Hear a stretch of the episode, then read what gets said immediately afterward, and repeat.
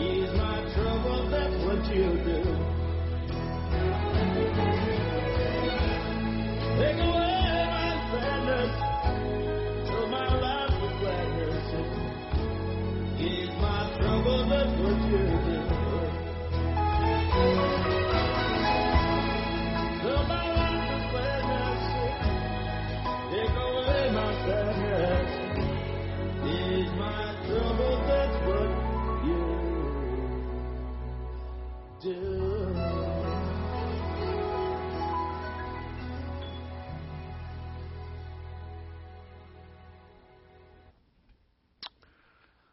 Right. Um, I've got the future for you right here. No worries anymore.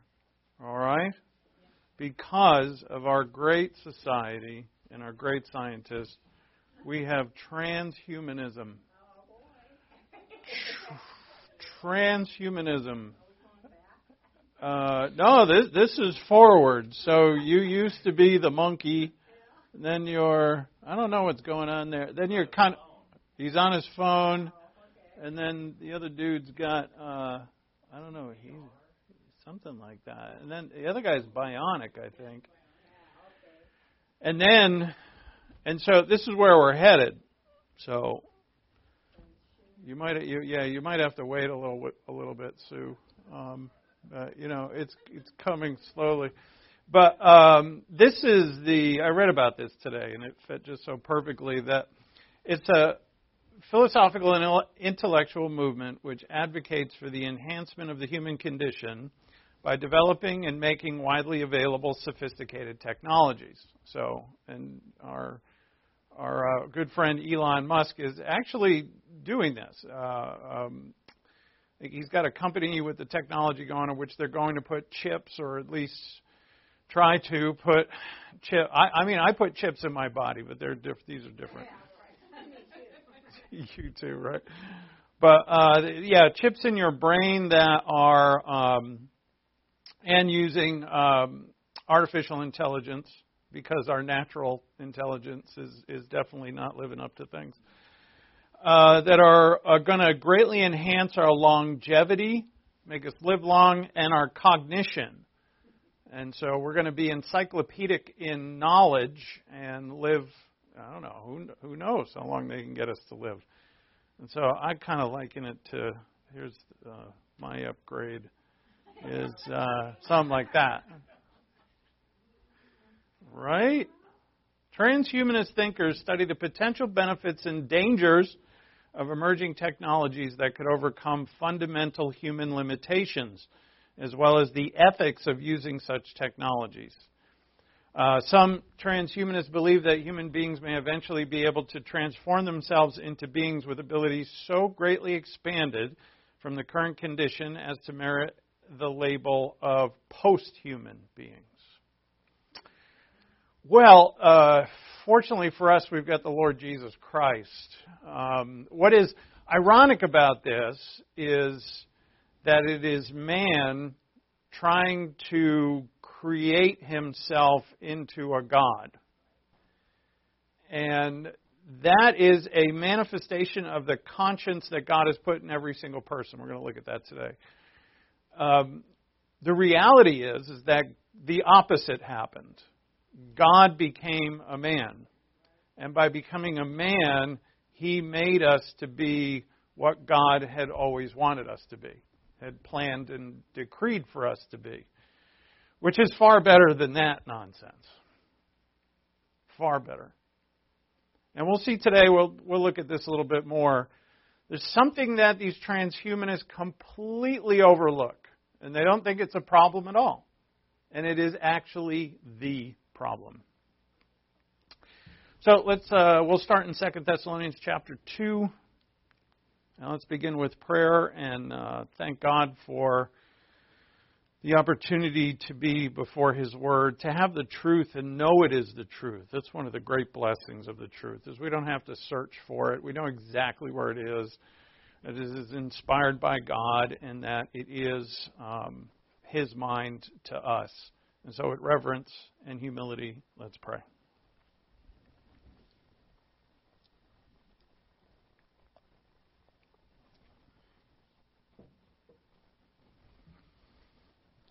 Our Father in heaven, thank you for your time, our time, to be with you, to be able to slow down uh, from our lives and to just sit with you and learn from you. Your Holy Spirit is in us as our teacher. Your word is the mind of our Lord in type, and we uh, we get to perceive that and see it from cover to cover. So much you have included that speak of this very thing that we're looking at today, which is the glory of your Son. May we more so see that glory, Father, as you would have it, and to your will, that we see what you have done, who you are, and how you have manifested that through Christ and his work, so that we would be set free, so that we would be transformed, and that we would have liberty, the freedom to look into the glory of Christ without any limitations. We ask, Father, that through your Spirit our hearts would be so enlightened. We ask in Christ's name, amen. so sometimes, and the reason for this transhumanist nonsense, I'll get Gadget off of there, is uh, we kind of get run down. And I think even as believers, I know this uh, the drabness, the boredom of our lives. Uh, sometimes it's boredom. Uh, we see around us uncleanliness increasingly so homelessness. It's it's um, depressing to drive by, uh, say, a homeless camp and stuff like that. We see evil people. We look at the news. We see stupid policies. We wonder, oh my God, this place is terrible. And um, the whole mess, as we have seen, uh, apex is in the tribulation with the rulership of the Antichrist that Paul brought up as and is labeled in the scriptures the last days, and that's the last human kingdom, and it's a mess, absolute mess.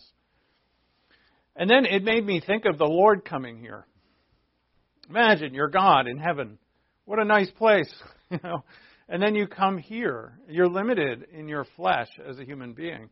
And you're in a world, I mean, talk about drab compared to where you've come from. So today, uh, we look, as Paul leads us to, he, he leaves the eschatology of the day of the Lord that he started in verse 1 of this chapter, and he returns to the reality, the present reality of our salvation. And he returns to his thankfulness to the Thessalonians. Uh, the first, and this is the second time he thanks them. The first time he thanked him, he thanked him for their increase in faith and their increase in love. And this time he thanks them for being believers, which is really refreshing because therefore he's thankful for all of us.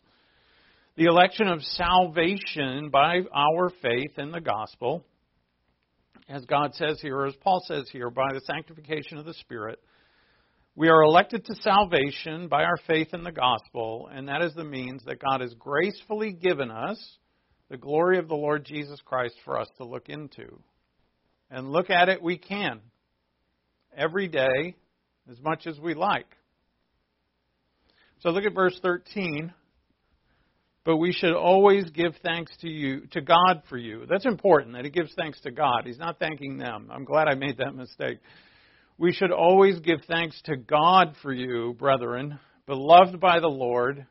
I've kind of skipped that phrase because I think we know it well enough, but that is that beloved uh, is is a word that is used of of our Lord, of the Father loving him, and he loves us like he loves his son. And that's, you know, something that you'll spend your life trying to wrap your mind around. And that God will lead you to understand how much he loves you. And I, I don't think in this life we'll ever gain the full appreciation of it, which is a good thing. I mean, it's something to look forward to in heaven. I think it'd explode our brains if we knew it. But, brethren, beloved by the Lord, there's nowhere you can go, nothing you can do, as Paul writes in Romans chapter 8, that could break that love for you. Because God has chosen you from the beginning for salvation through sanctification by the Spirit and faith in the truth. It's really faith of the truth, but faith in the truth is fine. Uh, we've got three different prepositions here. It's a tricky little sentence that um, you know could could uh, drive you a little nuts, but it's if you're trying to iron it out. But I, I think it, what the New American Standard has here is just fine. It speaks of our salvation um, and our election. We noted on Sunday that from the beginning is likely first fruits, because it's the same word. But from the beginning is also fine, because we know in Ephesians 1 that we've been elected before the foundation of the world. And so from the beginning is true, and also we are the first fruits, that that's also true. And, um, and we have here uh, Paul launching once again into the conundrum of election and faith. Sovereign election of God before the foundation of the world, our faith in the gospel in time, which of course is our free will decision when we're presented with the gospel. And Paul, you know, he never tries to unravel it. Never. Not once. And so uh, we're not to unravel it either though this is not my subject for today, but you know it comes up again, and if you're and if it makes you think, just know that there's uh, nowhere in the scripture that I have seen or anyone else has seen, uh, because if they had seen it, it'd be solved. but no one has. That God has sovereignly picked us before the foundation of the world, and God has also um, heeded our decision to believe in the gospel, and that is the means. He says here. Uh, he called you through our gospel. And also at the end of verse 13, faith in the truth. And so it's our faith and the gospel that we've believed in that is the means of our sanctification, the means of our salvation, and therefore the means of our election, which is the word chosen. And uh, what we must not do, as Paul never does, is this is the Gordian knot. For if there's ever a Gordian knot, which is the knot that Greek myth of this incredible knot that no one could untie. And I, it might have been Odysseus or somebody just came up and cut it. Like, why are you trying to unravel this knot? And he cut it in half. It's like, whoa, brilliant. But uh, we must never do that. So, like a hyper Calvinist cuts the knot, says it's all sovereignty. Uh, Arminianist cuts the knot and says it's all free will.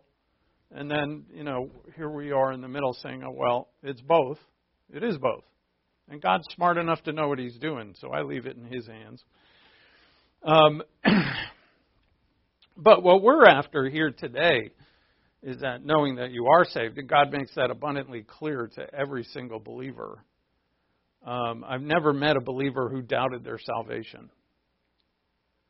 And um, that is the fact that we are given we obtain. That's what the word means. It's a, you have New American Standard says we gain the glory of our Lord Jesus Christ.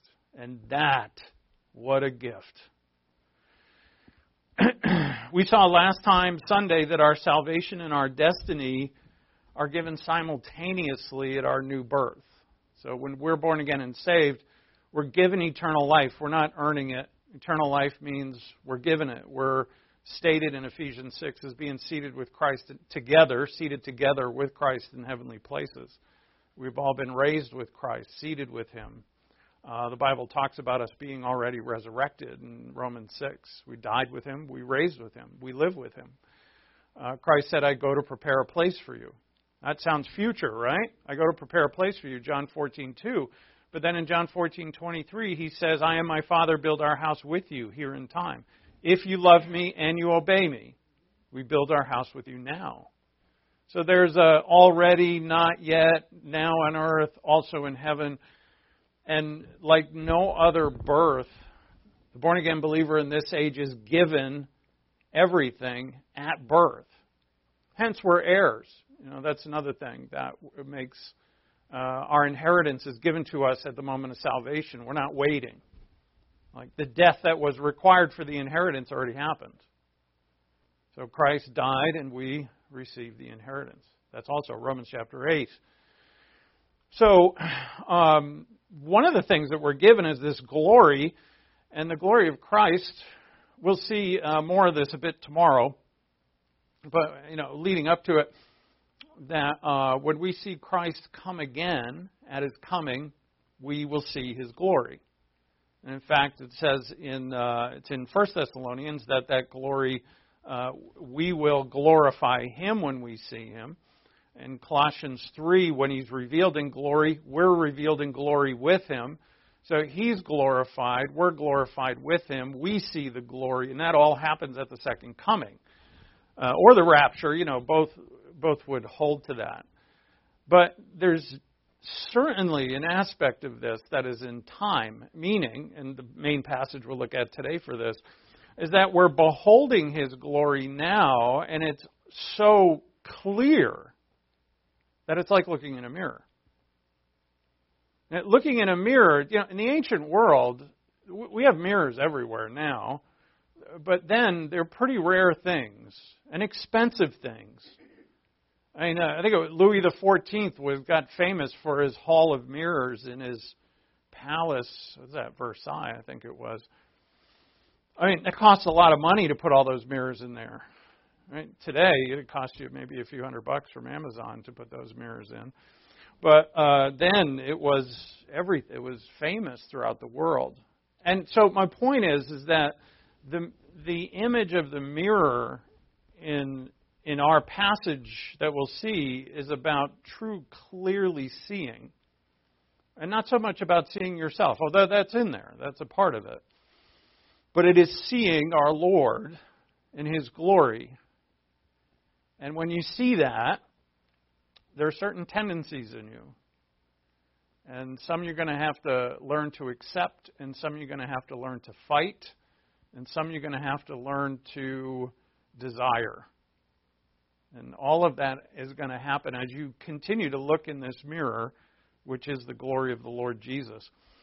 Seeing the glory of God in Christ has to be the ultimate experience in life. You know, after all that Moses had been through, what the one thing he asked God of God when he was with him on the mountain? He said, Can I see your glory? And God said, No, you can't. So, by definition, glory has several nuances. The word is doxa in the Greek. Um, it means the condition of being bright. That's why it's often associated with light. It can be a state of being that is magnificent or great. And it can be the honor that is bestowed on someone who is magnificent and great. Someone who is recognized for their status, their performance, their fame, their renown, and their they're looked at with glory. So it can refer to the honor, and that applies to us in that we do glorify Him or we praise His glory. That's a, phrase that is used uh, a few times in the in the New Testament that we praise His glory, and um, the condition of being bright is manifested in several ways. It, it can be like an angel, uh, could be a star. Uh, in the early mornings now, Obviously, it's still dark out, so it's pretty early. But if you're up before the sun, look east. Venus, the, or, the morning star, is incredibly bright right now. It's due east, and uh, you know that it's the brightest thing in the sky, above all others, and that's doxa, which is why Christ gets that title, morning star. Um, and for us here in our context, it is to gain the glory of Jesus Christ is to see and praise the person of Christ. And I mean, that's basically it. But we have to understand what person means. Person for him means a lot more than we generally think about it in the people uh, for the people in our own lives. Uh, it is the who, what, and why of him. Everything. But of course, everything that's revealed, we, we don't know and from the scripture and with our limited ability that we, we don't know absolutely everything about him. And that's fine. But what we do know, what is revealed, would take us forever to learn. And, uh, and you know, we're learning more and more about it. It's an endless, bottomless, or as Paul says, unfathomable search for the glory of Christ. And to see it. And, and that's what's here. You get to see it. I get to see it and he is everything the embodiment of God in a man. Uh, everything that God desired mankind to be. That's why this never gets boring. That's why it, it never becomes uh, religious for us. Because we're, when we're looking at Him, we're looking at that which deals with everything that we want, we desire, we are, that is of every aspect, every emotion, every everything that we would occupy ourselves with that is good are all in him. Because he's the one. Human being. So it's so important to understand that he's a human being. One of the first attacks against against Christianity in the beginning was that Jesus did not come in the flesh, that he wasn't a real human. Um, and so he is my human, your human, but not just human. He's God who uh, emptied himself of the expression of his deity so that, and we'll see more of this tomorrow in Second Peter, or is it First Peter? Was one of the Peters? in chapter 1, verse 11, that he had to suffer to give us this sight. To open our eyes, he had to suffer. So, in our context, it is the glory of Christ that every believer can gain. This is a noun, it's not a verb. It reads like a verb. If you look at it with me again, it was for this he called you or elected you through our gospel that you may gain, right? That sounds like a verb, but it's not. There's no verb there. It's so that in or that in obtaining or for obtaining or by obtaining this obtaining is a thing, it's a noun. You hold it. And that what you hold and what you can look into is the glory of Christ. And that and that's for everybody. Right?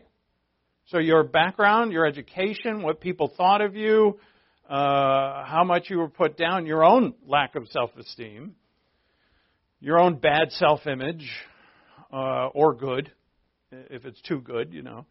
Uh, but I think for most of us, it's it's too much bad self-image, and all of that, you know, all of that, everything that we are, everything that everybody said that we were, uh, what our family said we were, who all the people in our lives that said you never lived up, you weren't enough, you were a loser, you were unworthy, blah blah blah.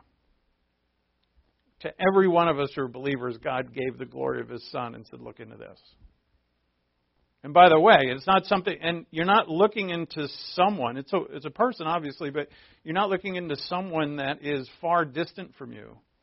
You're looking into someone with whom you are in union. No one is as close to you as he is. Not one human being in all of your life and any experience here on earth is as close to you as Jesus Christ is. And that's the one you're looking into.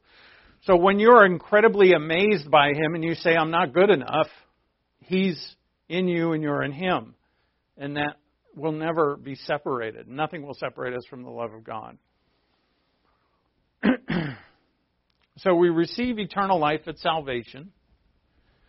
In uh, Galatians 6, we're commanded to grab hold of it now.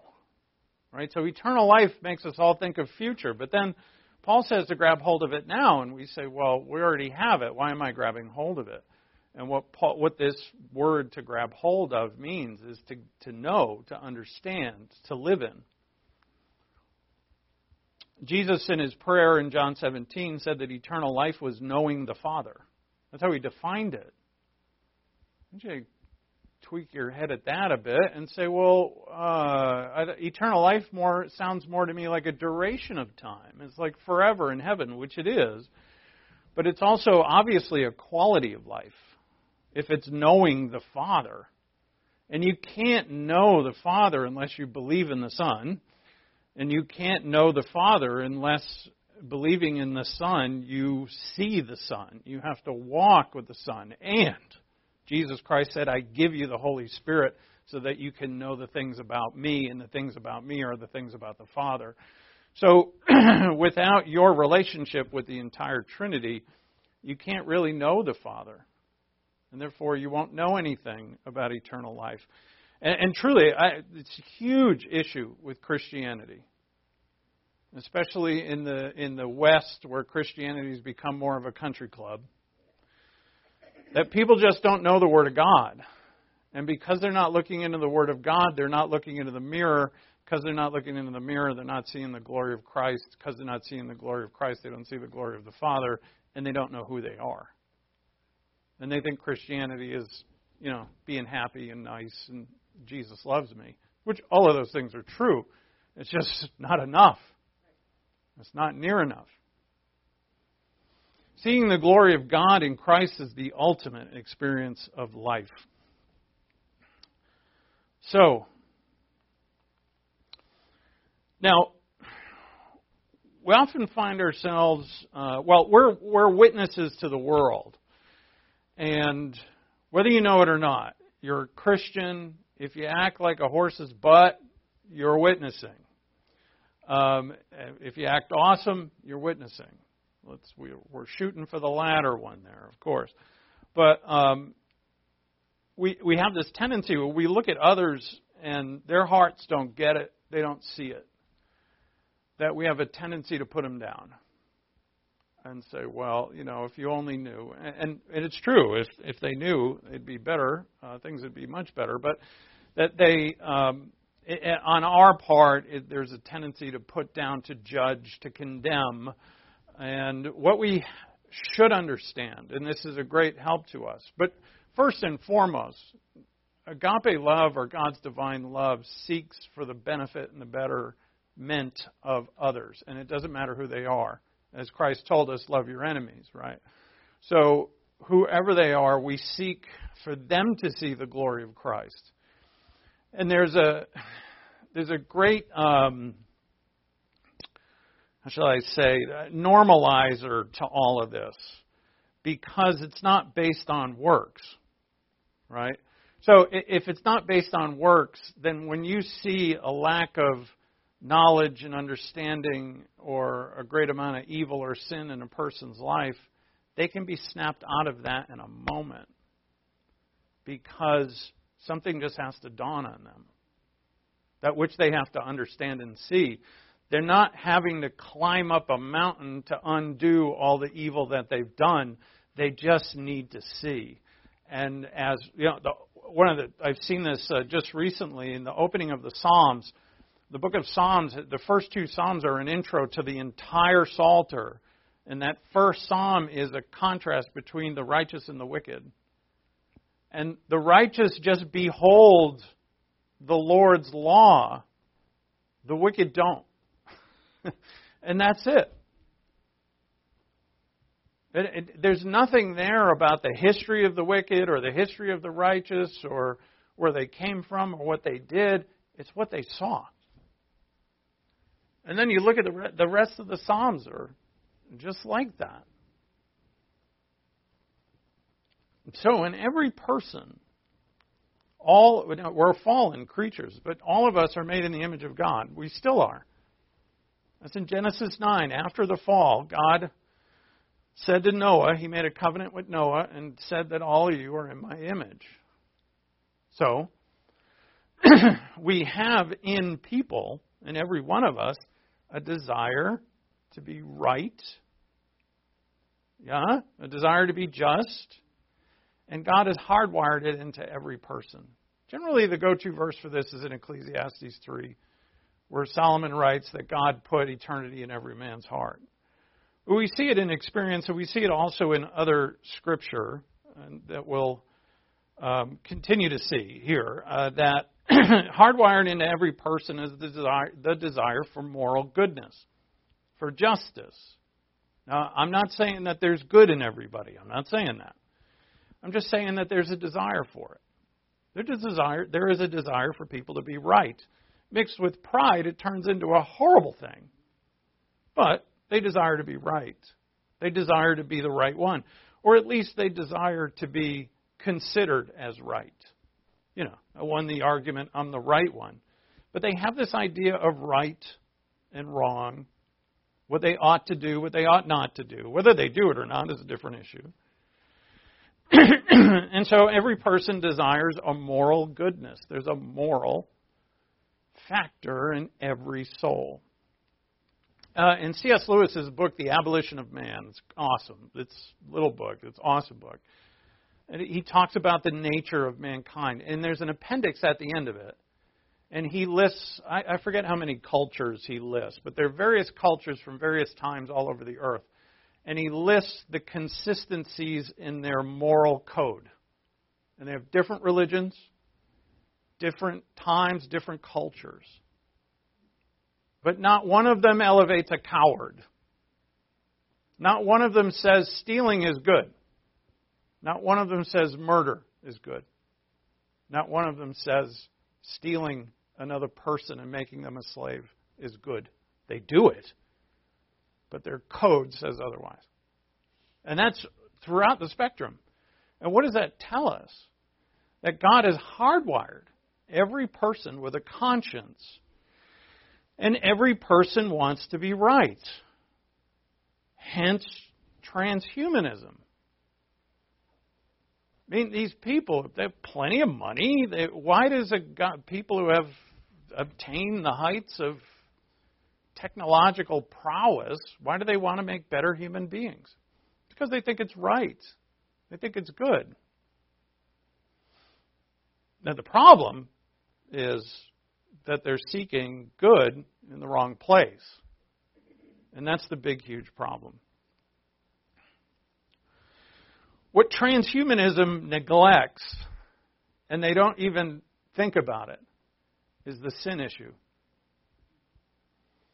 If we could graft into ourselves computer chips, artificial intelligence so that we're encyclopedic in knowledge, bionic limbs, that'd be pretty cool, especially as we're getting older. And by them, we could live for hundreds of years. I don't know, maybe thousands.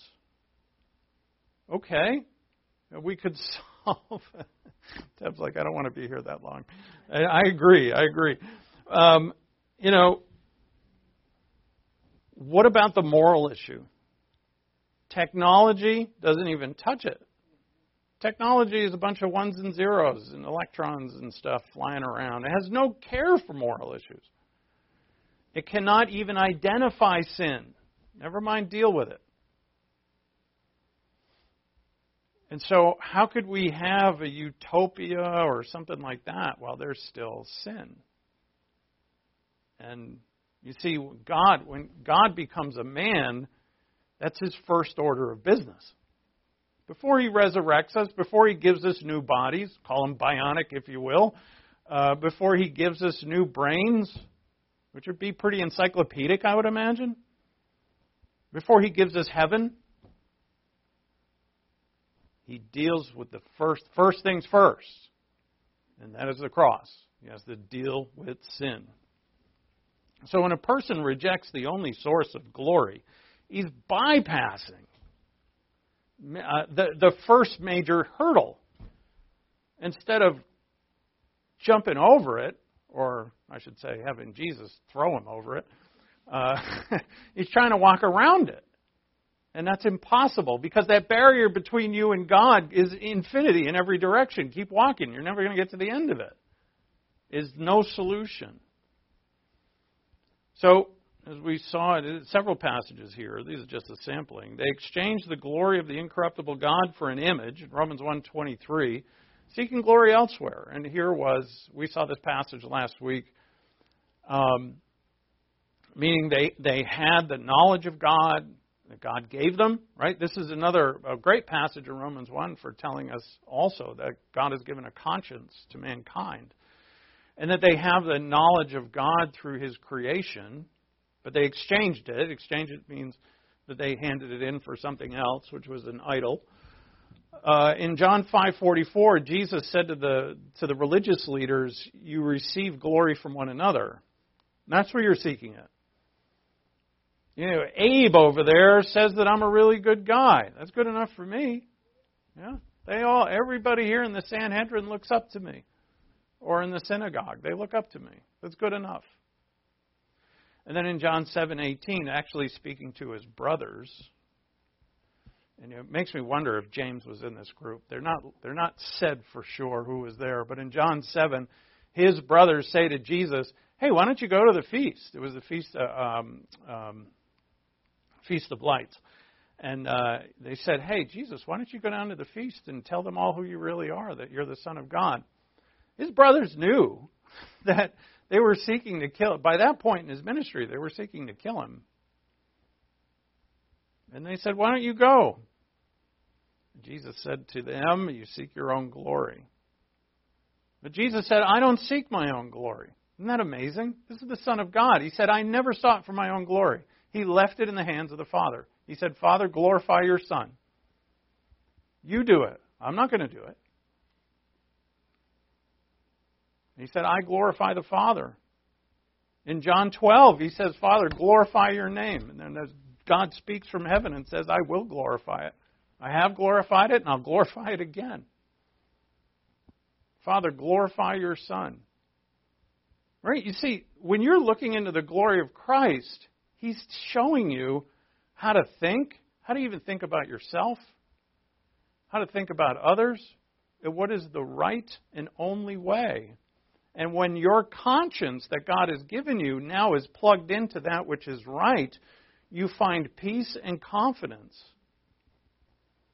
And that's why when your enemy or the person who doesn't believe or doesn't know near as much as you do about the Lord, you don't judge them and put them in their place.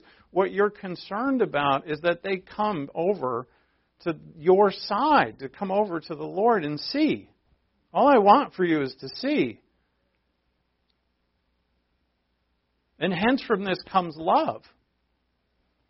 Because you're looking at Him. You're looking into His glory. Now, when we say looking into His glory, you're looking at doctrines, you're looking at Scripture, you're looking at Psalms, you're looking at prophecies, you're looking at letters in the New Testament. So many various means by which God, in different types of literature, have conveyed to us the image of His Son. This was given to us as a gift. So, glory is the nature and acts of God. That's a very oversimplified definition, but it is the person of God. Is who he is and what he does. Looking into him changes you.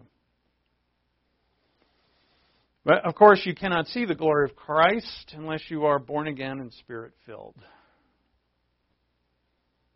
So if go to John 17, 24, just two passages today.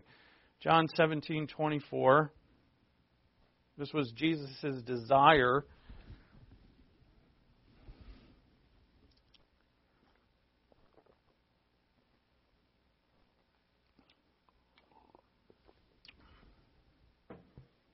And this one, I, I, the the next book we're doing after this is Matthew, um, because I want to look at the Lord for a few months.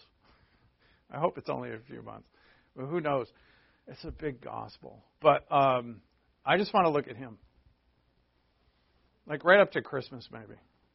And just see him for months. Because we've been talking a lot about us. And we've I've had it up to here with me.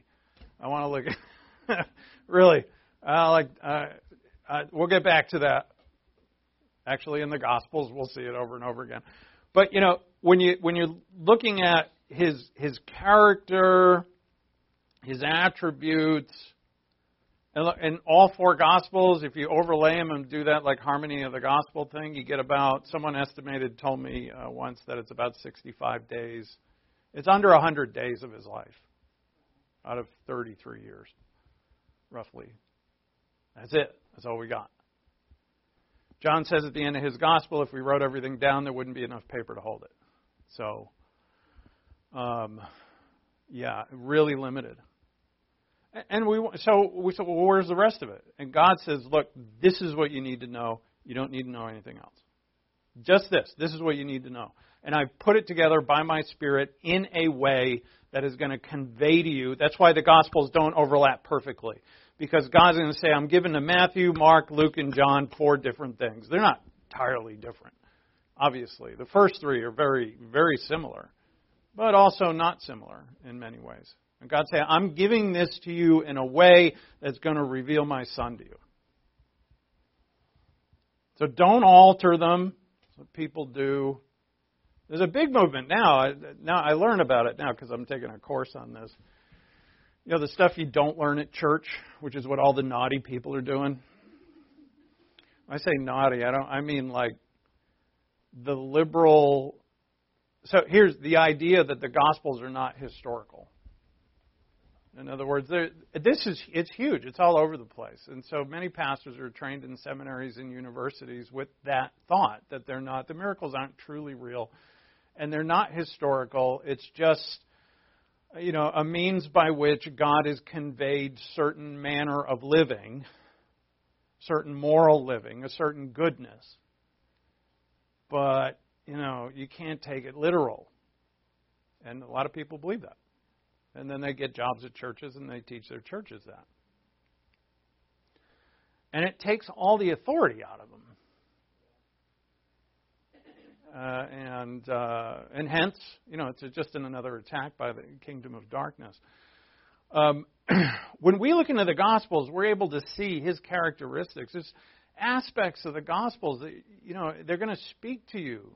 What Jesus said, what he did, where he went, and how he went is is going to speak to you in particular ways that you know make the the doctrines that other doctrines that we learn come alive. That's why it's so it's so vital to know the gospels. Some I remember being taught that they were interim books. You know, they're between the dispensations. So, you know, you really can't take them all that seriously. There's no and I, I was told there's no real doctrine in them. Yeah, right. That's a lie. Look at John 7, 17 24. Jesus' prayer Father, I desire that they also, whom you have given me, be with me where I am. Hmm, where is he? uh, and so that they may see my glory, which you have given me. Right? I don't seek my own glory, he said. Father, glorify your Son. The Father did. This is the glory you've given me. Now show it to them. For you loved me before the foundation of the world. And now you love them. And I love them. Right? So, you know, what greater thing is there to see? We live in a world that's very distracted with a lot of things. And there's not enough time being spent looking. Like, I, where you're going to see them is not that picture you may have of them or any picture of them. But I mean, like in the scripture, where you're going to see him. In Proverbs, in Psalms, in prophecies. I mean, it's extensive. You don't have to sit down and read the whole thing at once. Just take a little snippet here and there and read them.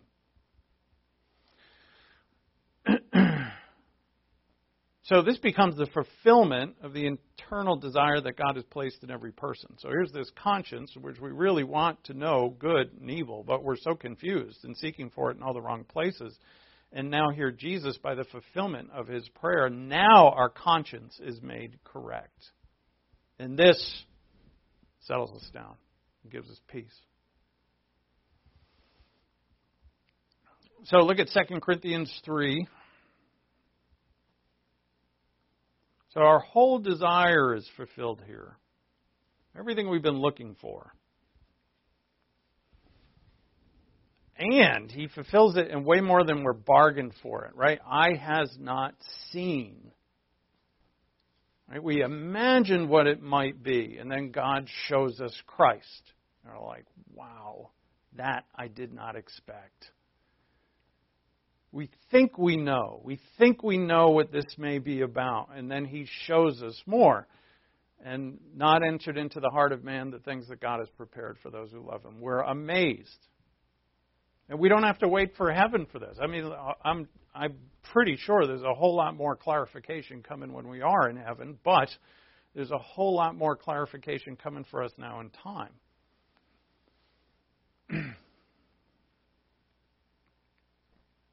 Now, it helps us to see the overabundance of blessing that we see in Christ by comparing it, and that's what Paul does here, by comparing it to the glory that they could see in the Old Testament. The revelation of God was made through the law. Right? So this huge revelation, huge revelation, it's the first time the nation of Israel actually see God on Mount Sinai. Well, they see the flame and the cloud and the thunder and all that, but they hear his voice. He speaks the Ten Commandments from the mountain. And they hear this. And so that's glory. It's the glory of manifestation of the character, the nature, and the law of God. And so he says this in 2 Corinthians 3 7. But if the ministry of death, that's a, such a title for the law, you know, that's God's title for his own law. Because by the law shall no man be justified. So if you're not justified, you will end up dead forever or judged. So if the ministry of death and letters engraved on stones, and you know, when it was engraved on stones, who engraved it? The finger of God. He didn't say, Moses, write this down. Now, for the whole lot of the law, we assume that he did. But when it came to the Ten Commandments on the tablets, which is what he's referring to here, it was God's finger. This is my law. And he calls it a ministry of death, of all things. In letters engraved on stones, it came with glory, so that the sons of Israel cannot look intently at the face of Moses because of the glory of his face, fading as it was how will the ministry of the Spirit fail to be even more with glory? Now, to unravel this, of course, we have to know what is happening. We see it in Exodus. That when Moses left the mountain, his face was beaming with the glory of God. So, this would be an application of the glory being pure light. Uh, in the, I always think of this the Ten Commandments you know, Charlton Heston leaves the scene and he's all kind of ragged looking, dirty sheep herder. And then he comes back and he's got highlights and he's tanned and he, he looks Hollywood awesome, you know. But this was something different.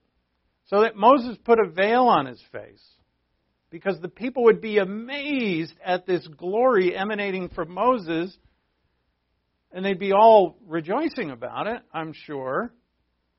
And then they turn around to do something and go look at Moses again, and he looks the same. He looks normal. Well, where'd the glory go? They probably wanted Moses to run back up the mountain and get recharged. Plug back in. But what does that mean? The glory, was it there? Yeah. But it fades. And there's a beautiful application of this because when you're looking at that glory and then it fades, you long for the real. Where's the real glory that stays? And it makes you long for it. However, we should see this in context. The context is Paul's great struggle. You start reading in chapter 1, um, and, and, you know, uh, I would, this, I'm going to make a plug here for reading your Bible. I know we're all busy. But I don't I don't care. I'm gonna you know you should do it anyway. And please don't buy the lie that the pastor has to interpret everything for me. The um, the letters the letters. Uh, we want to sit down and read Isaiah all the way through. You'll probably fall asleep or get a headache or both. Uh, you know, it's huge. Um, and so I would say take that in pieces. But letters were written to be read entirely in one sitting. You know, if someone wrote you a letter and you, re- I mean, I can understand if it was a big letter, maybe you read one or two pages, but this is a letter from God to you. You say, God, I read page three, and then I read page one, and then I read page 12, and I don't get it. What were you trying to say? Well, no kidding.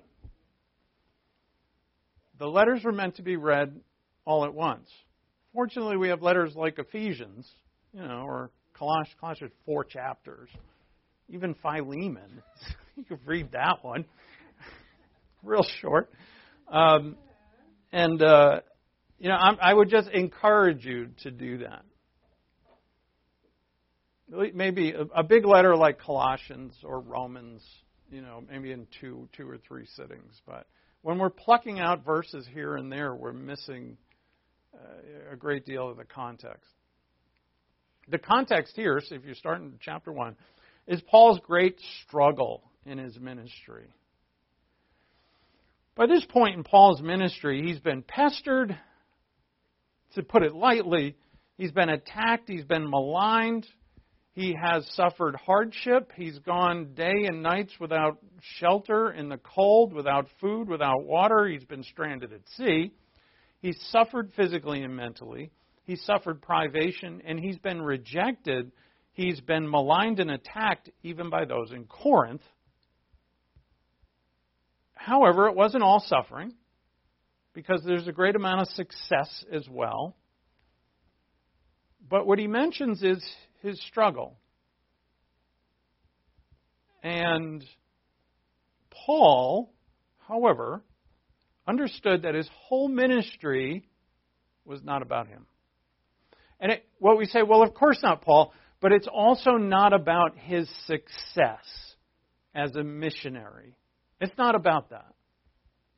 Because if it were about that, well, you know, after there's a beautiful uh, part in Acts where after he leaves Athens, he just bombs in Athens. And when he leaves Athens, he comes to Corinth, this huge metropolitan city, and he's just like, good Lord.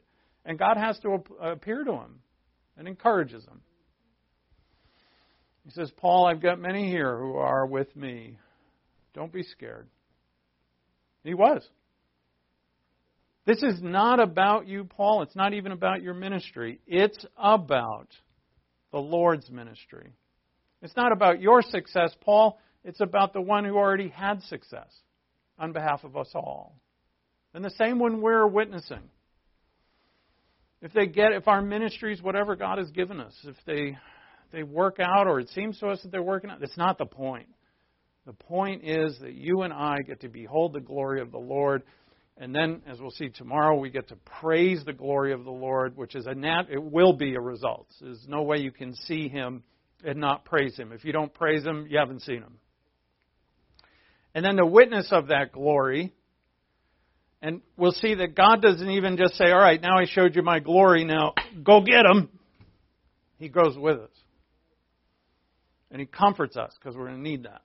He strengthens us because we're going to need that in real time as we're now reflecting the mirror, and now we become that mirror to the world of the glory of Christ. So notice what he says in verse 4. This is not about him, right? Notice verse 4. Such confidence we have through Christ toward God.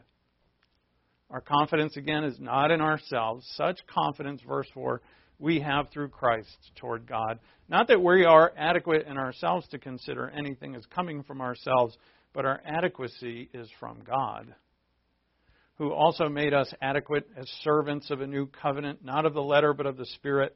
For the letter, speaking of the Mosaic law, kills, it's the law of death, but the Spirit gives life. But if the ministry of death and letters engraved on stones came with glory, so that the sons of Israel could look intently at the face of Moses because the glory of his face, fading as it was, how will the ministry of the Spirit fail to be even more with glory? For if the ministry of condemnation has glory, the law, much more does the ministry of righteousness abound in glory. For indeed, what had glory in this case has no glory because of the glory that surpasses it. It's overwhelmed by the glory of Christ. For if that which fades away was with glory, much more that, remain, that which remains is in glory. Uh, can you find the word that Paul is emphasizing here? This is what they teach us in hermeneutics.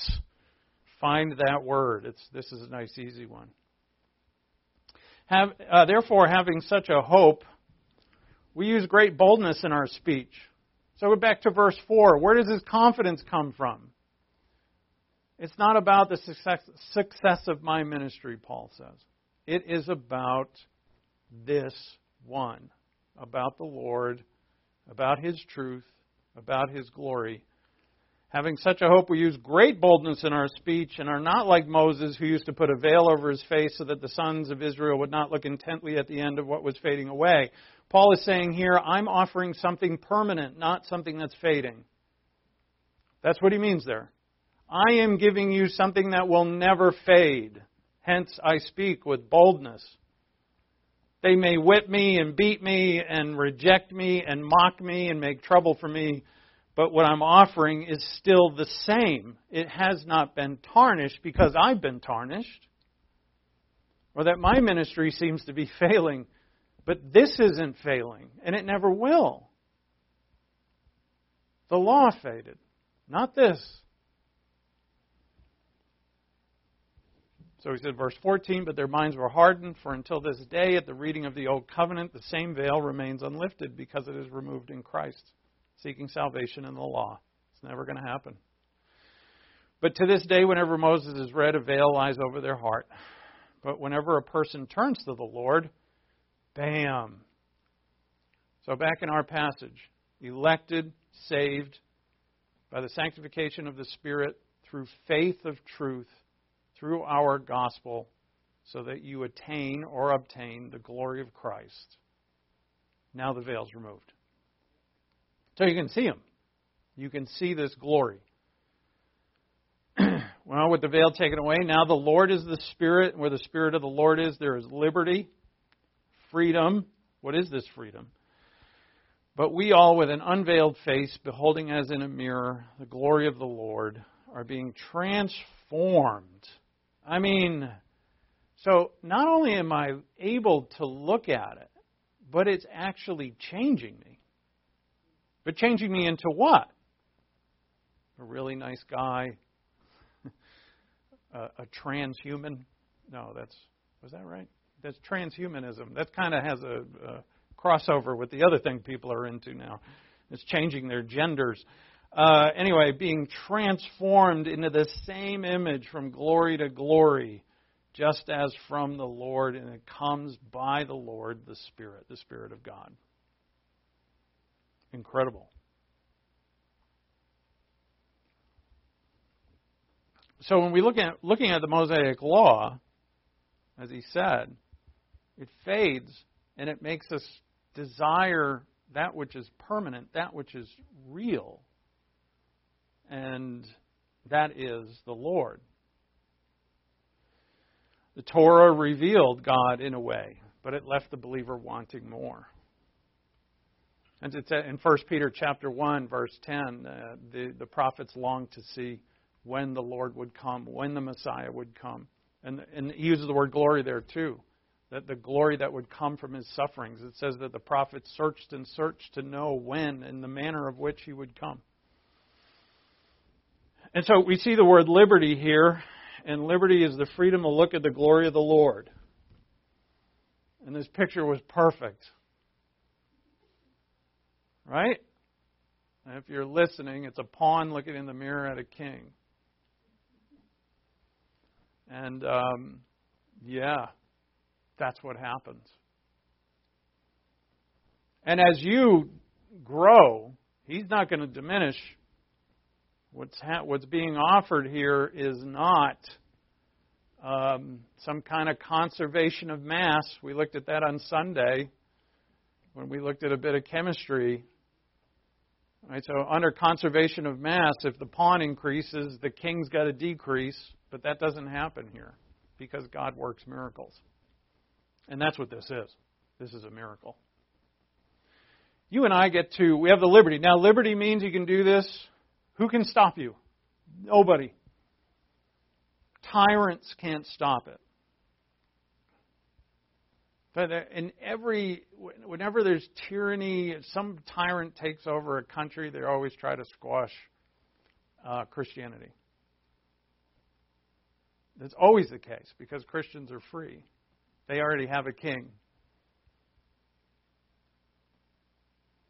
Now, we'll see. Now, when you look in this mirror, we'll see, you know, first off, there's what do you see? So we'll get into that a little bit tomorrow. And what are the results of what you see?